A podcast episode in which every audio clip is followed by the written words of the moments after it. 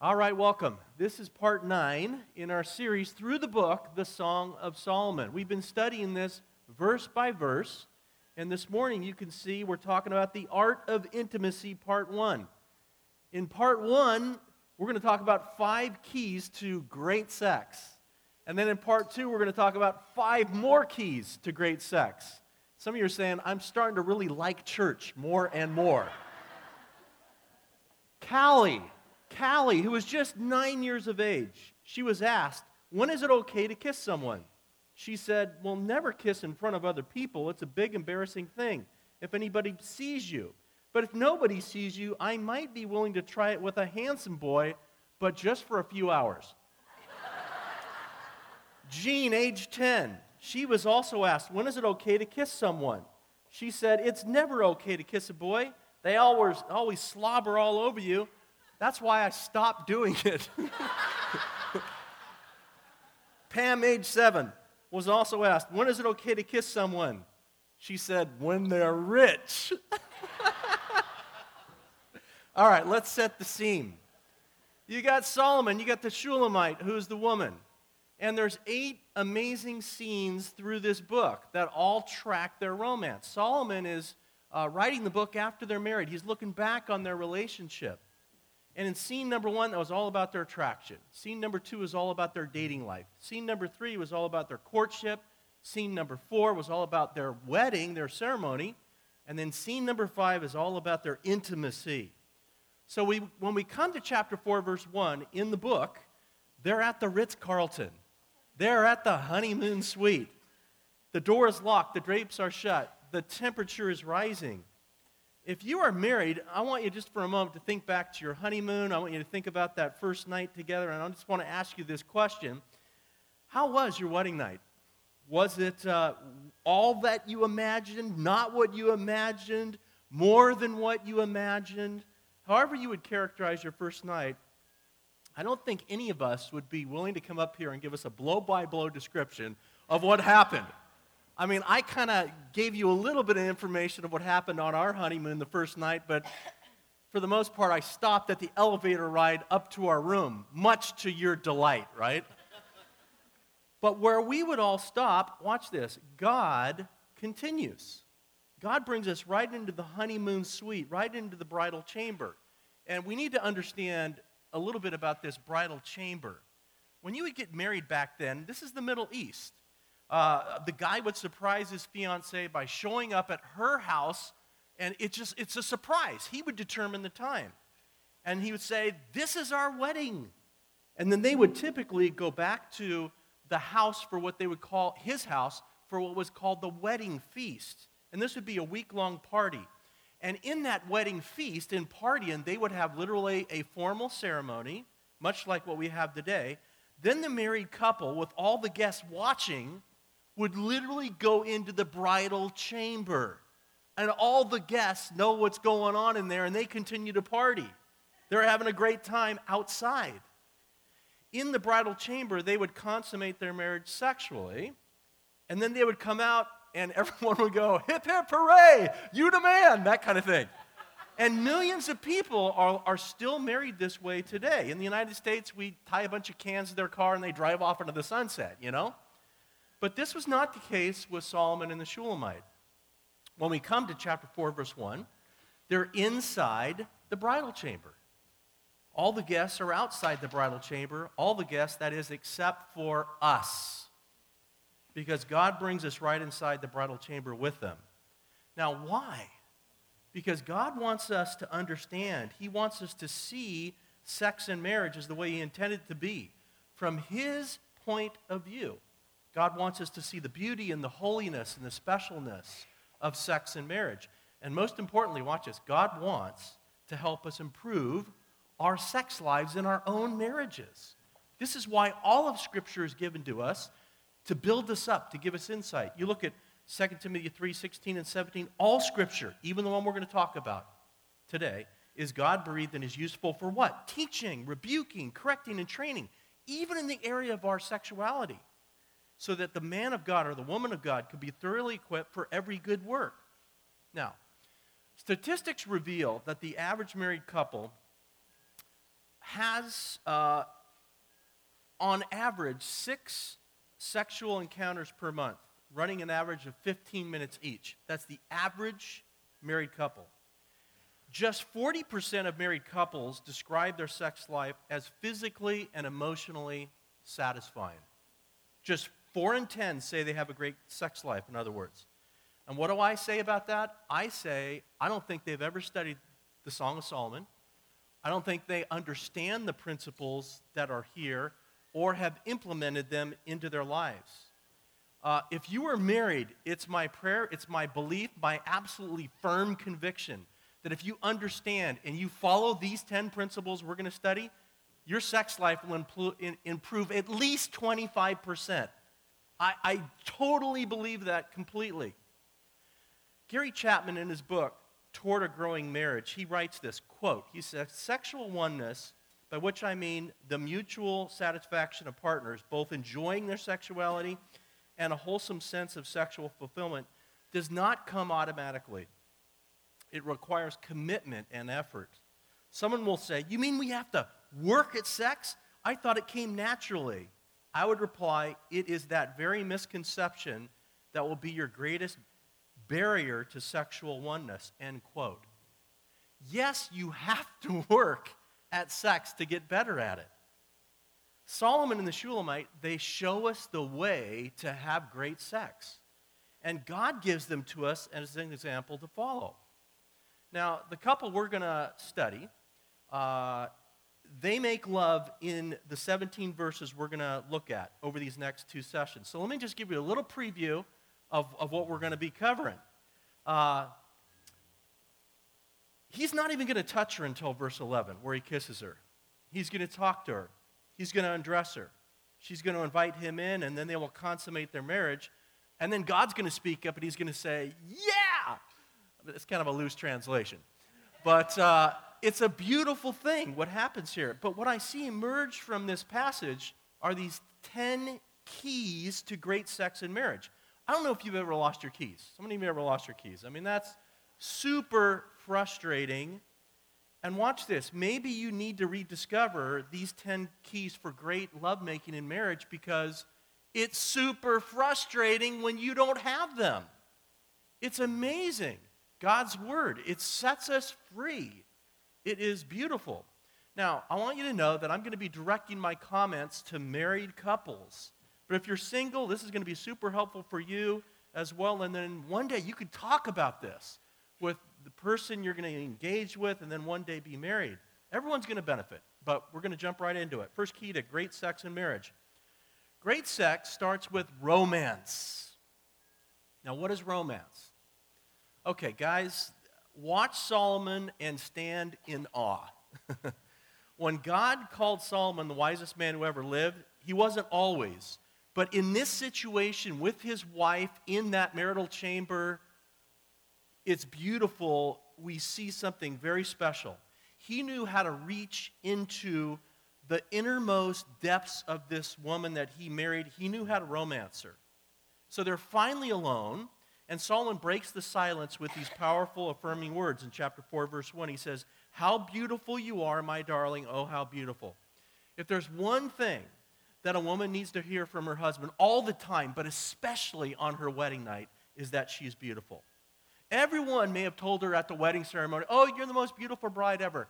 But she needs to hear that from her husband big time, especially on their wedding night. She can't hear it enough. And Solomon tells her twice in verse 1 that she is beautiful, and then he's going to systematically affirm the beauty of virtually every part of her body, starting from the top of her head and work his way down. Now, she still has on her wedding cap uh, and, and, and, and, and this veil, and he peers through that veil and he notices her eyes. And he says in chapter 4, verse 1 Your eyes behind your veil are doves. He's looking at her eyes through the veil your eyes are so gentle, so sweet, so lovely. He's affirming her eyes. He then begins to gently undress her, starting with her wedding cap and veil. And you can picture Solomon tenderly removing her cap and veil, which would have loosened her hair, which would then have caused her hair to cascade down upon her shoulders. And this explains why Solomon would say, chapter 4, verse 1, your hair is like a flock of goats descending from Mount Gilead. Now, again, it's poetic. And for us, we don't get that. But let me explain a little bit. Many Jewish women, you know, have curly hair. And this is the image depicted here. The locks of her hair were a little wild, disheveled, tumbling down over her shoulders, just like the flocks of goats skipping down the mountains of Gilead. That is a very common sight. The mountains on the east side of the Jordan, they were considered a blessing. They were occupied by thousands of flocks. Tracy and I, we've driven through the Jordan Valley many times, and we look up on, literally today even, on the, the mountains of Gilead, and you see these flocks, and it's a beautiful word picture. And the Shulamite, no doubt, was flattered. She enjoyed Solomon's compliment about her hair, and she responded to Solomon with a wonderful open mouthed smile of pleasure. You say, How do we know that? Because Solomon points out the beauty of her teeth in chapter 4, verse 2. He says, Your teeth are like a flock of sheep, just shorn coming up from washing, meaning they were clean. Women, ladies, brush your teeth, you know what I'm saying? And then he says in chapter 4, verse, each has its twin, not one of them is alone, meaning they are straight, none are missing. She wasn't looking like some hockey player, you know, that just came out of the locker room. He's looking at every part of her body and he's saying, You are fantastic. You're beautiful. And he continues, he says in 4 verse 3, Your lips are like a scarlet ribbon. Your mouth is lovely. Your temples behind your veil are like the halves of a pomegranate. Either she was naturally rosy, or as he's talking about her, she begins to blush, and he's pointing that out in a beautiful way. Solomon is moving like an artist from the beauty of her eyes, her hair, her teeth, her mouth, her cheeks. He's moving down her body. And next he talks about her neck, chapter 4, verse 4. Your neck is like the Tower of David, built with elegance. On it hang a thousand shields, all of them shields of warriors. He's complimenting the elegance of her strength. There was no shame. She was not with her head bowed. Her eyes were looking straight at Solomon. She had this inner character of strength that matched his own, and Solomon absolutely loved that. And notice, Solomon, he hasn't even touched her. He's made her feel incredibly special, at ease. He's affirming her. He's being romantic. He is purposefully and intentionally building within her heart, watch this, a desire for him. Romance builds desire, longing. The first key to great sex is romance. Now, let me give you a little background on the term romance because it's very fascinating. Back in the, in, in the Roman Empire, Latin was the lingua franca, it was the common language of the Western world. All formal documents were written in Latin, uh, a wedding certificate or deeds of trust. When the common people spoke, however, there in that era of love and poetry and heroism, they, they did not use classic Latin. They used what became the vulgar tongue or the romantic tongue. The romantic tongue was used for telling love stories, tales of chivalry or bravery, or even dirty stories, suggestive stories, sexual stories, innuendo. Classic Latin was used for formal matters, but Romantic Latin was used for matters of passion, sexual intrigue. And when you get married today, you're going to have a formal Latin ceremony. But if you want to have great sex in your marriage, you're going to have to learn to speak like Solomon, utilizing the romantic tongue, a tongue that is suggestive, passionate, descriptive, and even vulgar at times. A woman, she longs for the lingua franca of passion and romance. And Solomon knew that. And he, that, again, we look at this, this is thousands of years ago, but let me tell you, it connected with her big time. He is speaking romantic talk to her and is driving her nuts. He spoke to his bride in terms she understood, and she wanted to respond with sexual affection. Great sex begins with romance. Let me give you a, a little thought here that gets into the differences in terms of how a man and a woman is made up, in terms of their sex drive. Men use romance to get sex, women use sex to get romance. and we do so because we're so different. God has given us different sex drives. Watch this. A man, a woman needs to understand that if you want to have great sex. Gary Smalley has written, he said this Men are microwaves, women are crockpots. That is such a great description. I, I totally agree. A man is a microwave. I mean, he can have sex now. It doesn't matter where, backseat of a car, on the roof. I mean, you can have bad communication, you can have an argument, let's have sex, you know, kind of thing. That's the way a man is put together. A woman, she's a crock pot. She heats up slowly during the day. That means you need to start loving your wife, being romantic with her throughout the whole day, early on. So when you don't take out the trash, when you make her fill up the gas tank, when you fail to open the car door, when you're not using language that's upbuilding, don't come home from work bounding through the door like Don Juan thinking she's ready. Because she's not, because you haven't romanced her. Romance is what's needed for great sex. She needs time and tenderness and romance to be ready for sexual intercourse. That is the way that God wired her. To be a man, to have great sex with a woman, don't think you need to have a perfect body or even be handsome. What you do need is to be tender and kind and gentle. I'm hearing all these women over here, uh huh. You need to be appreciative and affirming and thoughtful. That is romantic. There are tons of great looking guys who have lost their wives, watch this, to bald headed, pot bellied men who didn't have the looks but knew how to romance her. And they swept her off her feet. A woman is wired for romance. That's why, you know, they devour romance novels by the millions. That's why there is a thing called chick flicks out there. And men need to understand this. If you want to have great sex with your wife, you got to understand this. Guys, we are microwaves. But women have a difficult time appreciating sex if it's completely void of kindness, appreciation, gentleness, and romance. She'll feel used. She'll absolutely feel used. She may have sex with you, but watch this it won't be responsive. And unresponsive sex is not great sex. Ladies, if your husband is an angry guy, abusive, short tempered, immoral, unkind, your mind will go south and your body will follow. You will not feel like giving yourself to such a man because you have not been shown romance. That's the way God has made a woman. And men need to understand that. Solomon understood this. So, a, a, a little statement here I'm just going to give you. Guys, keep your flowers fresh.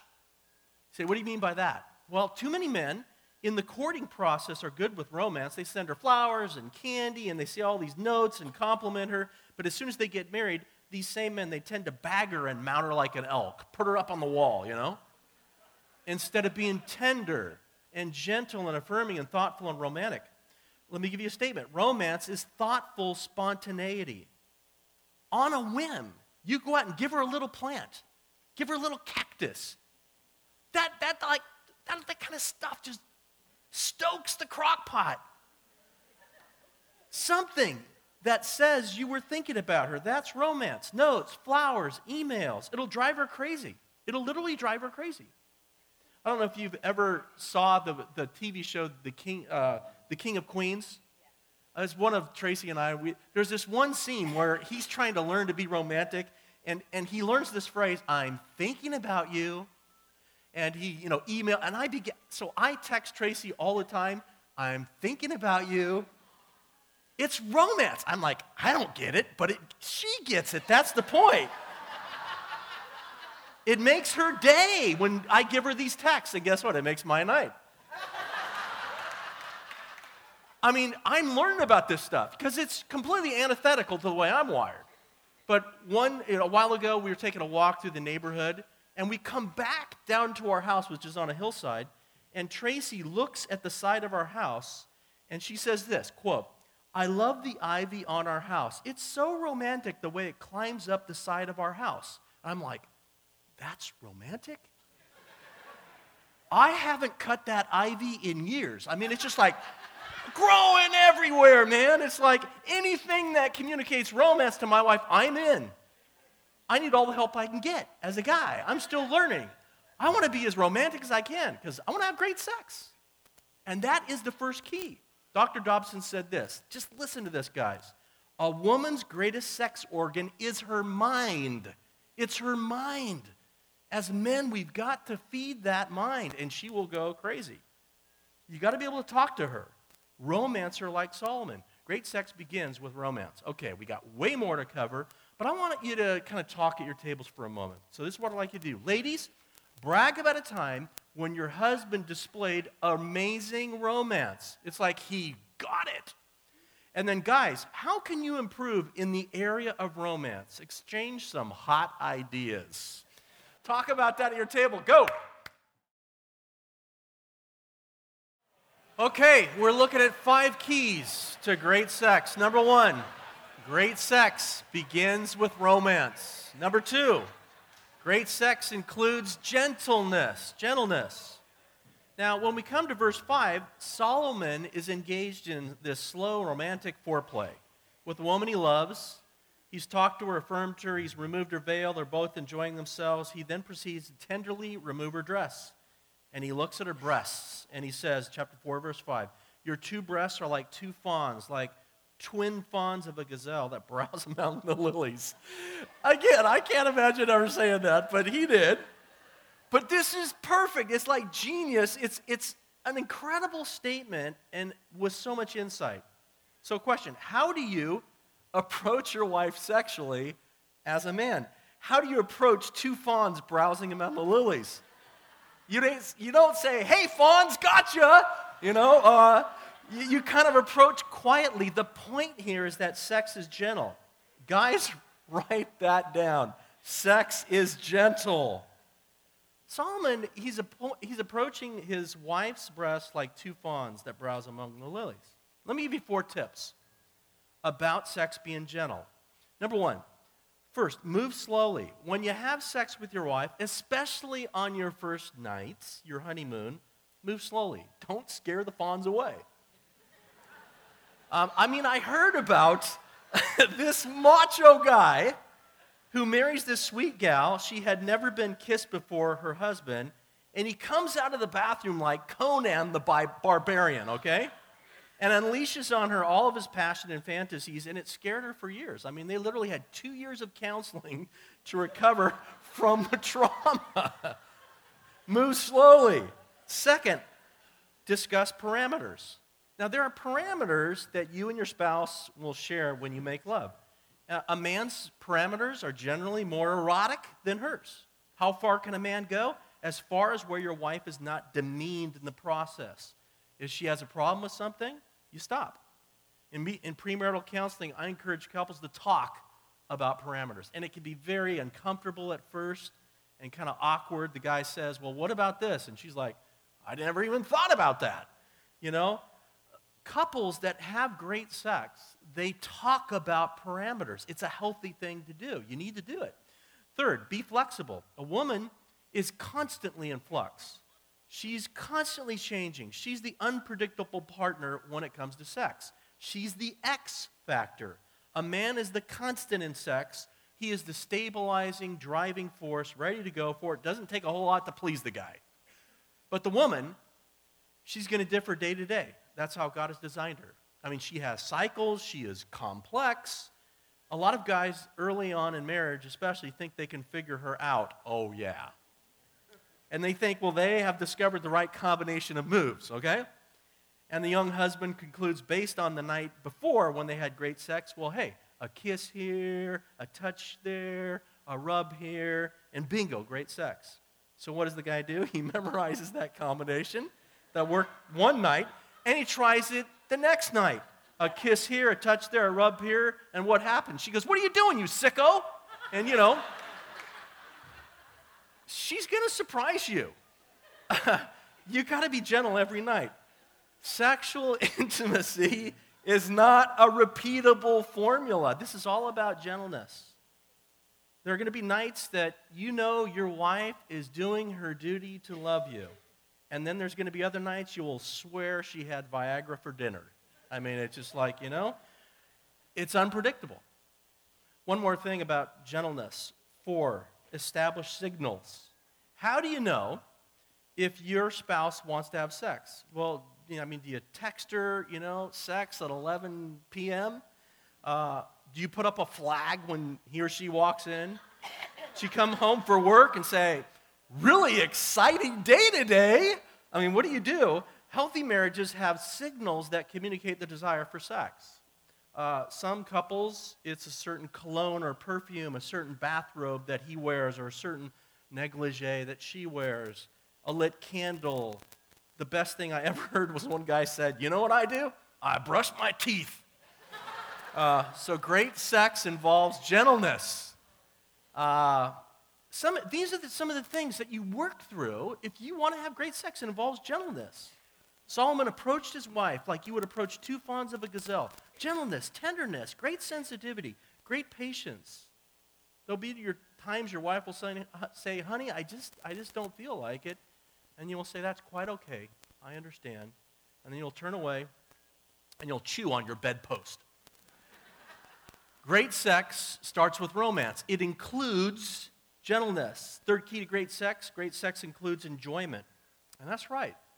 God created sex not just for childbearing, but for total enjoyment. And listen to what Solomon says, chapter 4, verse 6. Until the day breaks and the shadows flee, this is their wedding night. I will go to the mountain of myrrh and to the hill of incense. Wow. The mountain of myrrh is a reference to her breast. The hill of incense a reference to her genitalia area. Solomon is saying, I'm going there all night long until morning comes around. I mean, crazy. You talk about passion. All night long. Move over Lionel Richie. Solomon was the one who originated that phrase. Now, what does that look like all night long? Well, guess what? Let your imagination run wild because it's meant to run wild. This is God's plan for marriage. This is also why young Jewish boys were not permitted to read this book. It's too suggestive, said their mothers. But not so to God. It's the Word of God, and God wants us to understand that sex and marriage is to be totally enjoyable, is what God and the Bible completely affirm.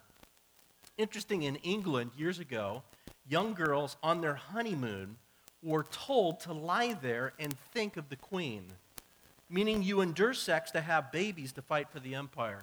I mean, I can't think of a statement that's further from what God's word reveals. Great sex includes enjoyment, enjoying one another's bodies. All night long, this stag is going to that mountain of myrrh, the hill of incense. That is what God has ordained. And so many other scriptures speak about this. In Proverbs 5 18 to 20, may your fountain be blessed, and may your, you rejoice in the wife of your youth a loving doe, a graceful deer. May her breast satisfy you always. May you ever be captivated by her love. 1 Corinthians 7 3 to 5 says, The husband should fulfill his marital duty to his wife, and likewise the wife to her husband. They're speaking about sex. The wife's body does not belong to her alone, but also to her husband. In the same way, the husband's body does not belong to him alone, but also to his wife. And this is the command of God's word do not deprive each other. Speaking about sexually, except by mutual consent, that is when you agree upon it, and for a time. What's that time then to be used for? So you can devote yourself to prayer. Then come together again soon, that Satan will not tempt you because of your lack of self control. Married couples don't have sex. It, it leads to all sorts of the enemy coming in and, and creating all sorts of issues. God's plan is that you enjoy each other's body. You don't deprive your spouse of sex. You, you willingly give up your body for the enjoyment of the other. That is a, a key to great sex is selflessness. You put them first, their pleasure, their enjoyment above your own. Great sex, sex starts with romance. It involves gentleness. It includes enjoyment. Fourth key to great sex, it requires exaltation. Now, to exalt someone is to place them in like the highest possible esteem as you can. And listen to what Solomon says to her in verse 7. I mean, this is the dream of every bride. This is the dream of every wife. Look at 4, 4 7. All beautiful you are, my darling. There is no flaw in you. Wow. Guys, let me tell you the worst thing that you can do on your wedding night or any night. Your wife disrobes and you say something disparaging. She will never forget it. Even if you say you're joking, it was just, you know, you're kidding, you will hurt her so deeply. Because all women are self conscious about their bodies. There's always something that they would like to change. She may be too heavy or too tall or too small or too this or that. Women are incredibly self conscious, especially in our culture. Guys, you let her know from the top of her head to the sole of her foot that she is the most lovely, the most beautiful woman on the face of the planet to you. To you. She knows she's probably not a supermodel, but to you, her husband, she must know that she's the most beautiful woman on the face of the planet. You want to have great sex? She needs to know that. That's exaltation. And this is what Solomon is saying, literally in that verse. And we, we see, like in Ephesians 4:29, in terms of our words, do not let any unwholesome talk come out of your mouths, but only what is helpful for building her or him up according to their needs, that it may benefit those who listen little boy Ricky, he's age eight, and he was asked, How do you make a marriage work? And he said this He says, Tell your wife she looks pretty even if she looks like a truck. I mean, ladies, do you think you'd be willing to give yourself to a man who has demonstrated to you that he is completely taken up with your eyes, your hair, your teeth, your neck, your breasts? Then he says in summary, You are absolutely perfect. Wow. As husbands, we're to love our wives, placing them in the highest esteem possible. That's what love is. That's what love is. That's the kind of love that'll drive a woman crazy for you. Ephesians 5 25 to 27 says, Husbands, love your wives, just as Christ loved the church and gave himself for her to make her holy, cleansing her with the washing of the water through the word and to present her to himself as a radiant church without stain or wrinkle or any other blemish, but holy and blameless? I mean, that's how Jesus sees and talks about us. Without any blemish is how Jesus sees and talks about us. We should see and talk about our wives the same way, and wives to husbands. It's both ways. But here in Song of Solomon, we're seeing Solomon take the lead. This is how we're to see and talk. Great sex requires exaltation. So let me just ask you a question. Does she know that in your eyes, as her husband, she is the most beautiful woman on the face of the planet? Does she know that? Great sex starts with romance, it involves gentleness, includes enjoyment, requires exaltation. I'd like you to take a moment and talk about this at your tables. Wives, share a memorable moment when your husband esteemed you in a very special, incredible, special way. How did that make you feel? Husbands, can you how can you better your verbal exaltation of your wife? Wife. Swap ideas on things to say that will build her up. Okay? Just got a, 2 minutes on this. We got to keep going. Go for it. Okay, let me give you the fifth key. Fifth key is this to great sex. Great sex yields oneness. Oneness. Now, Solomon says this. You know, they're in the bridal chamber, and he says, chapter 4, verse 8, he says, Come with me from Lebanon, my bride. Come with me from Lebanon. Descend from the crest of Amana, from the top of Senir, the summit of Hermon, from the lion's dens and the mountain haunts of the leopards. And again, that doesn't make sense to us, but he's calling her away. He's calling her to be with him so that the two of them can become one flesh in the act of sexual intercourse. Sex is God's mean, watch this, of becoming one flesh in marriage. Genesis 2:24. For this reason a man will leave his father and mother and be united to his wife. This is speaking about marriage and they will become one flesh. From God's perspective, a couple does not become one until they have sex. Sex yields oneness. So I've done hundreds of weddings, and when I do a wedding and I declare the couple to be one, it's not totally accurate in that statement. They become one legally in the eyes of the state when I declare that, but they really do not become one in the eyes of God until they have sexual intercourse. That's why sex is so powerful. It's reserved for marriage. Great sex includes the awareness of the oneness of flesh that results, comes into being through the act of sexual intercourse. In sex, you take your DNA and you mix it with her DNA and you create a new being in the image of God that looks like both of you. That's the ultimate expression of oneness. It's profound and it's mysterious and it's holy and it's deeply, deeply spiritual. Sex is a deeply spiritual act that this world just doesn't get, but is so damaged by it, I have, I have to say. But it's this profound, mysterious, holy, spiritual oneness that is renewed every time you, as a married couple, have sex with your spouse. It's profound. Great sex involves an understanding of how profound this is. Paul went as far as to say in 2 Corinthians 6:16, "Do you not know that he unites himself with even a prostitute is one with her in body?" Wow. That's why Paul said in 1 Corinthians 7 5, Do not deprive each other except by mutual consent, and for a time, so you may devote yourself to prayer. Then come together again Solomon calls her away. Great sex is not only an intimate act, it produces oneness.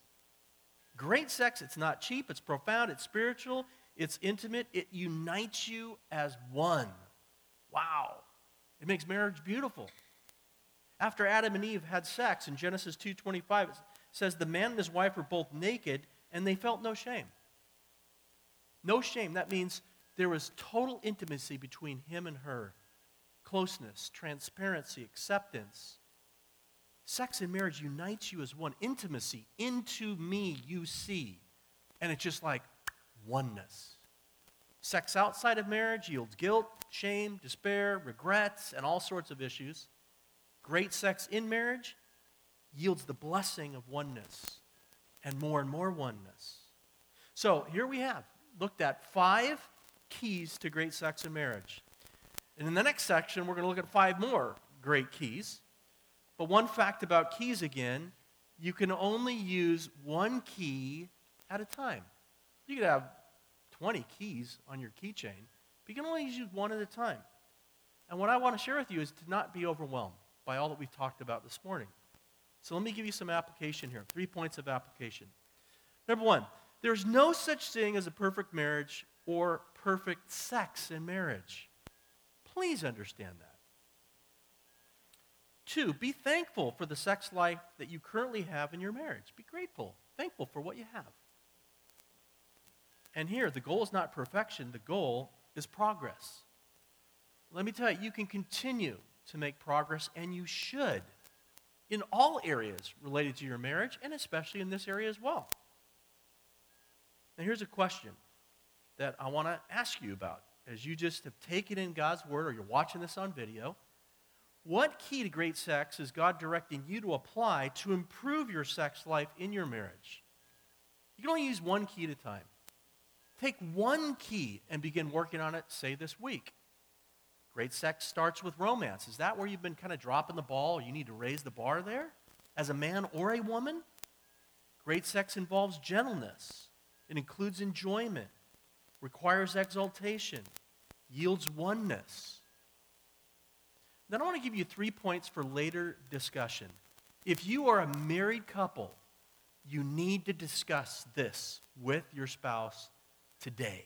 I'm asking you to do it today as your pastor, if you're watching on video. So let me give you a couple thoughts. Your husband or wife will never know, and I'm quoting Gary Chapman in this point, uh, in his book, Toward a Growing Marriage. He says, Your husband or wife will never know what pleases you if you do not communicate. Sometimes it's uncomfortable, but if you're going to grow, you've got to break through those barriers and you've got to communicate. He says, I have never heard of a couple who gained sexual oneness without open communication about sexual matters. So if you're not open with your husband or wife, that's a problem that needs to be addressed.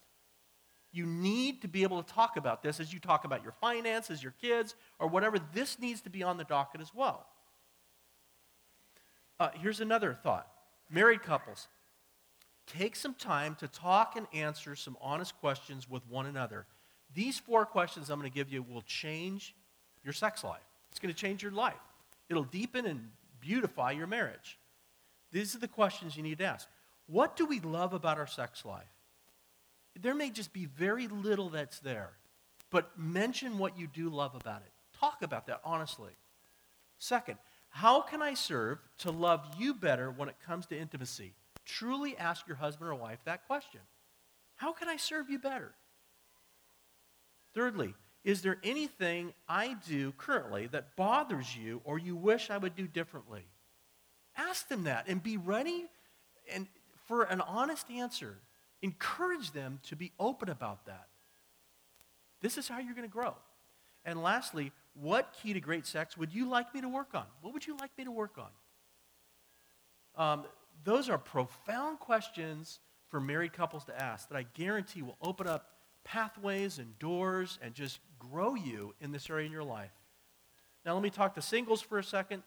Be committed to understanding the 10 keys to great sex and to talking with your future spouse about your hopes, your passions, and your dreams as they relate to this most sacred and enjoyable act. So, whether you're married, whether you're single, you can all benefit from this. Amen? Let's pray. Lord, thank you that, again, marriage is your idea. You invented this whole thing, and no one knows how it better works than you. And we thank you for the gift of sex in marriage. How amazing. What a God. And thank, you, thank you, Lord, that you also open with us, you know, this whole passage here with Solomon and the Shulamite, and you give us these keys to help us experience a great sex life in our marriages. And Lord, certainly, you know, we have a long way to go and in moving in that direction, but help us to realize there's no perfect marriage, no perfect sex in marriage, but this is an area where we can improve. And I pray that you will use what we've talked about today in these first five keys and in our discussion that we're going to have later with our spouse to grow us in this very special and spiritual area of our lives and our marriages. I pray that you give insight to those couples that are engaged and preparing for marriage. I pray that this would also give them good uh, points to talk on as they prepare for this beautiful day. And we pray this all in the name of Jesus. Amen.